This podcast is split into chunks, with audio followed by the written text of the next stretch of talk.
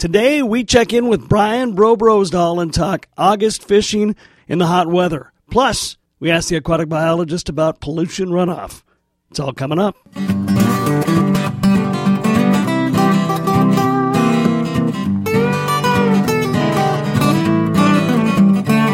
I got my fishing pole keys, tackle box in my hand. Gonna cast a few lines with my toes in the sand. Pulling in a big catch makes me feel like a man. But the wife, she just don't understand. I love walleye, trout, and bass. And if you don't like fishing, you can kiss my four stroke right in the back. Cause the fishes all tremble at the thought of me when I'm fishing Paul Bunyan country.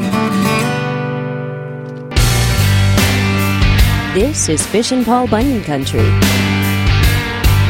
Bro Brosdahl joining me once again. We've uh, been taking a look uh, throughout the course of the year at the different types of walleye fishing as the weather warms up. Now we're to that time of year, bro, where it is hot. The weather is hot, the weather is still, the sky is high, the water is warm. One thing we have to remember the walleyes have not gone extinct, they are still there. Oh, absolutely, and they have to feed more now than they ever have. Uh, walleye fishing could be phenomenal in the summertime and uh, we're talking true numbers for those people who like to get a lot of action. Uh, and our lakes are full of slot-sized walleyes, and uh, this is a time of year bottom bouncing is king and works really well. Um, you know, spinner blades like baitfish image spinner blades, Mr. Walleye crawler haulers, night crawlers are uh, probably the lion's share of the bait that we use because minnows die in the warm water. As soon as you drop a red tail, from cool water into that warm water and bring it up.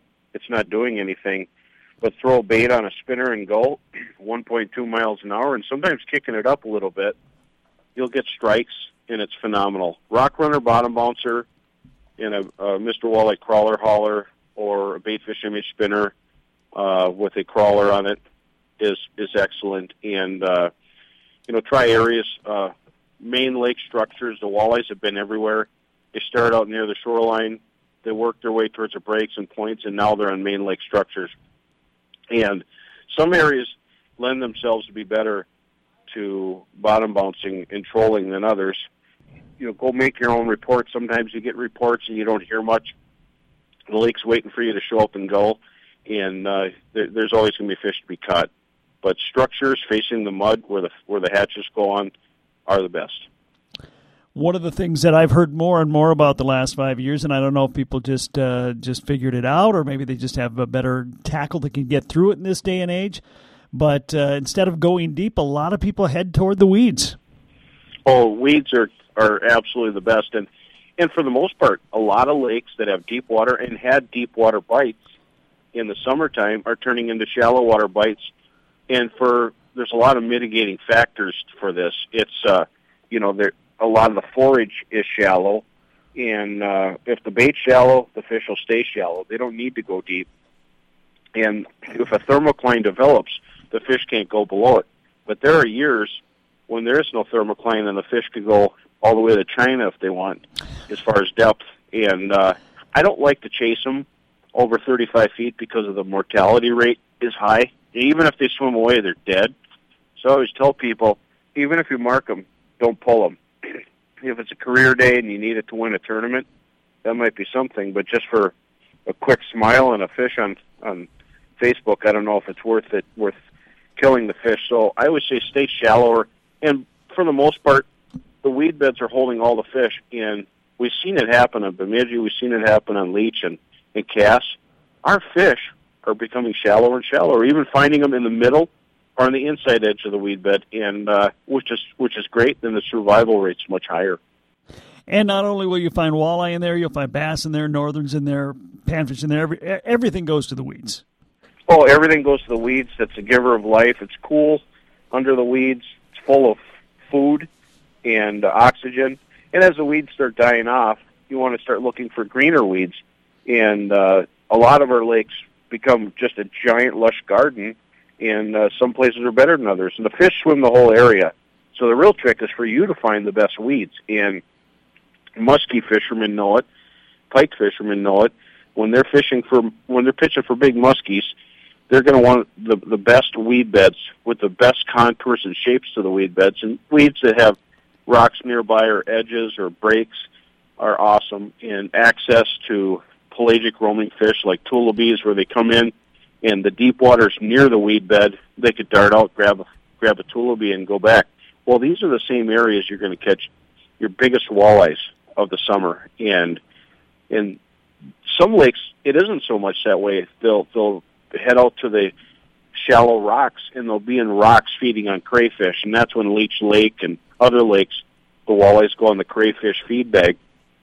Orange blades, orange and green blades, uh, browns, anything gold, and and you know just a lot of the baitfish image blades and a crayfish pattern and a night crawler work really well. So for most lakes, it's in the weeds, but don't forget about shallow rocks. And on some of these uh, rocks in between, there's sandbars with chara. There's a lot of different stuff to hit in the panfish. I love the panfish. The panfish, of course, are going to be in the green, greenest weeds they can find, opposite of where the where the big predator fish are. They're not going to be in the sharpest break. They get kicked to the curb, and they always have to go to the to, to the uh, the shorter breaks, or or sometimes the crappie will suspend over the thermocline.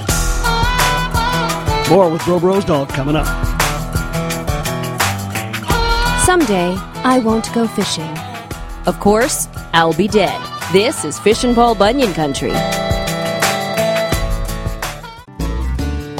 You're listening to Fishin' Paul Bunyan Country. Although it has certainly cooled down, it is August and it could get hot at any time. We had a chance to talk hot weather fishing with Bro Brosdahl. Hot weather, you know, are there any particular lakes you say, I'm definitely hitting this lake, and lakes that you try to avoid? Not that we want to irritate any chambers of commerce or anything. Oh, I uh, I love fishing leech all the way up to the edge, and then if leech starts slowing down, Winnipegosis is heating up, and you know it's one of those things. Again, you can get away from the boats, but can you find anything where there is no boats? That's the problem. Is is when the fish school up on these lakes uh, in in the heat of summer. Uh, all the fish are there. and you get away from the people. There ain't nothing there, but there's ways to uh, fish the edges or or similar structures. Uh, but there's there's some massive schools of fish in the summertime. I would say is the time of year to have the biggest piles of fish on our big waters than any other time, and they're shallow. And uh, just you know, in the summertime, remember that heat and that uh, that water. Those fish play out fast, and they they die really easy, even if they swim away. So be real careful with them. If you're going to pose with them, don't drop them. And if you tell someone not to drop them, you know they're going to drop them. But make sure if they drop them, they drop them in the water. And uh, quick picture, you know, you see it all the time that somebody has a fish out for, you know, for way too long, and they they drop the fish. They're measuring it, and so they have to go dig for the camera. Have your camera out. Have your board sitting there. You know, you got to have hope that you're actually going to catch a fish. So prep like you are going to catch a fish. As soon as you get to a spot, have everything out and be ready. Frame in the shot before the fish is there, before you take it out of the net. Just kind of figure out how you're going to shoot it, and then pull it up, shoot it, drop it. You know, that way, or you know, don't drop it. I mean, set it in, but uh, there's a way to keep more fish alive, and we don't need to burn through a lot of fish. Um, you know, there's even in the summertime they need to be touched less and in the water more. Uh, but that by all means, go for them and have a good time. Just be cautious with them. As far as states go, we are the best state as far as I'm concerned with how we take care of our fish. Uh, we treat them with the utmost respect. It's amazing. You go to other places, and we do have some of the best fishing anywhere. And uh, but in the middle of summer, you know, when the, even with the professionals, you know, it's the boat ride. It's everything else. They might have solution. They might have a aerator and all that stuff. But you put it in a well, it's there's a good chance that that fish is going to die later. So it was a great decision to do that. But while we're going to fish for them, got to be real careful. And uh, and things happen, but uh, keep them in the net. I use a Frabill Conservation Series net because it's really wide at the bottom, and it doesn't fold the fish in half when you bring them in. Some of these nets are like an ice cream cone, and that fish is squeezed, and that's not good for them. Um, and then, you know, if you're catching lots of fish, you know, just make sure to keep them in in the net as long as you can. And uh, if if the hook is down farther, don't dig out a you know a two cent hook and pull the guts out of a fish. Cut your line because there's a good chance that hook will dissolve and the fish will be able to to make it with the acids in their mouth that uh, small hook will dissolve. You know, if you can turn the hook without touching the gills, and there's ways to do it, and I'll, I'll definitely post it online on how to take a hook out of a out of a walleye. Um, but uh, turn the hook real slow, and if it's in a bad area where the fish could die, you could try to get it, but don't ever rip its guts out. I see it all the time, and and uh, be cautious with the fish, and we'll have a great fishery. All right, good advice from Brian Bro Brosdahl, outstanding guide in Paul Bunyan country as we talk about the hot weather walleyes. Uh, bro, if uh, people want to go out fishing with you this time of year or any time of year, how can they get a hold of you and get something lined up? Hey, just look me up online, brosguideservice.com, or Facebook me. Bro, we appreciate your time. Thank you so much. Thanks for having me, and good luck, everybody. Up next, we ask the aquatic biologist a tough question.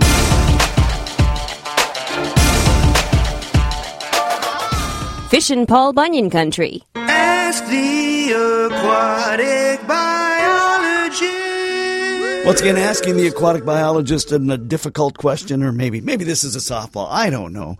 Um, Dr. Andrew Hafs from Bemidji State University joining us, and Andy, uh, pollution runoff. We we hear that phrase a lot. Let's start with what how you would define pollution runoff, and then go into how it affects fish and lakes. So when I think of that, so the way that question was phrased, I'm typically thinking of uh, nitrogen and phosphorus that is getting overland flow from either lawns or agriculture or industry or however that type of uh, pollution, nutrient loading. Okay. This was the way I would think about that originally. And how does that get into the lakes and, and rivers? So, I mean, any time that you add fertilizer to a system at a higher rate than what the plants or the soil can absorb it, or the plants are using it, uh, that has to go somewhere, right? Mm-hmm. And it will either be, it typically gets washed overland into a stream or into, and then into a lake or directly into a lake shore. Uh, the other thing is, what if you applied a fertilizer of some sort or some sort of uh, animal waste product right after a rain event or during the winter and then the snow melt occurs uh, and it never has even a chance to get into the, the soil and then subsequently into the plants. It would be overland flow uh, pollution that occurs, non-point source, into a typically stream system or a lake shore.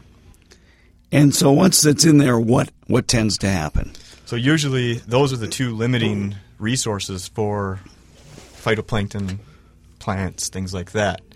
So you're diff- you're you're like fertilizing the lake. The same thing that would happen to the lawn that you applied it to, or the crops that it was designed to to have grow.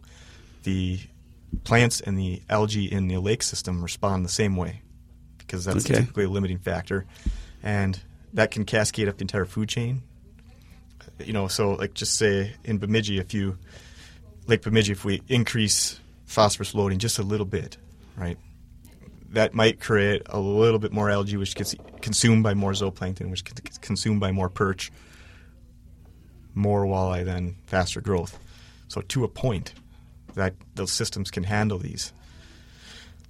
One of the big consequences that can occur is eventually if you change the water clarity by causing more and more algae to occur, and the water gets so dark that the light can't even penetrate to the bottom anymore, and you can't have rooted plants, you can have a pretty big shift in that ecosystem then, uh, where you don't have as many rooted plants anymore, which in turn releases more phosphorus from the sediments and just causes this cascading Yeah. situation where you have this algal bloom. That's all you have. So, in this area, by and large, are, uh, is, is it an issue? Is are, are people doing a good job? What's going on? I think it's always an issue. Uh, I mean, there's some professors on the campus at BSU that are tracking phosphorus loading rates around the area too. Um, I know some of the ag- most of the agencies uh, that are in charge of protecting our aquatic resources are monitoring these systems very closely. Now, uh, I guess I'm not comfortable saying how many of them are, how many of our lakes are in good shape or bad shape. I don't know those numbers off the top of my head, but uh, I know there are some that are in, of concern for sure. Okay. Um. So, this is, I mean, like, you know, especially if you're living on, I mean, it's everybody. everybody's everybody's lawn, but I mean, if you're especially if you're living on a lakeshore and you're throwing in all kinds of fertilizer to make that grass look spectacular, you could really wreak a lot of havoc. Yeah, I guess the other thing that there's a big push for right now too is to have um, natural shoreline for at least a portion of the area away from the lake, and that can help buffer some of these changes too. So it's hard for the normal or general public to know exactly how much fertilizer you're supposed to put on your lawn and when to do it. So mistakes can happen, but if you have that buffer in the front, you know, where there's some natural vegetation there, and it's not just lawn, that can Yeah. grab those nutrients and hold them there instead of letting them go into the lake, which is a big uh, safeguard for the systems. So there's a big push for that now. and you're seeing more and more of that. On the other hand, I mean, it's it does look impressive when you got a nice lawn right to the sand and you got a nice beach and then your water. I mean, it does look nice, and I get where people are coming from there. But yeah, if you're concerned at all for the long term health of the lake, do whatever you can to Yep, do your part for sure. to do do your part to eliminate some of the other parts that you might be doing as well. For sure. Okay. Um, have can you give us any examples where this has been a, a huge problem? Not necessarily here, but in, historically that that people point to as examples of this is what happens when you don't take care of this stuff. I think some of our southern lakes in Minnesota even. Oh. So, it's, I mean, historically, agriculture, um, especially before we had things like nutrient management plans and, and buffer strips and things like that on the waterways, that can be pretty rough on aquatic ecosystems, right? I remember one of the professors coming from down south to give a talk in one of my classes, and he said that in some of the lakes down there, you can drop the Secchi disc, uh, take measurements of how far you can see into the water column, and it's only centimeters. Imagine that. Wow. So extreme, and that's because as soon as you get below that surface, there's an algal bloom on the top, and it covers up everything immediately. So limits the light down, and no rooted plants anymore. Right? Dissolved oxygens can get low enough during nighttime and even into the uh, the morning hours when photosynthesis isn't going on that all the fish can die. So you can have a summer kill Wow. as well. So it can get. I mean, if you let it, and it gets past that tipping point where it changes and the plants can no longer grow, it can get really bad. Okay. Something to think about from Dr. Andrew Hafs, our resident, well, Bemidji State University's resident aquatic biologist, who we borrow for 20 weeks every year. Andy, thanks for your time today. We appreciate it. Thanks for having me. F-I-S-H-I-I-N Paul Bunyan Country.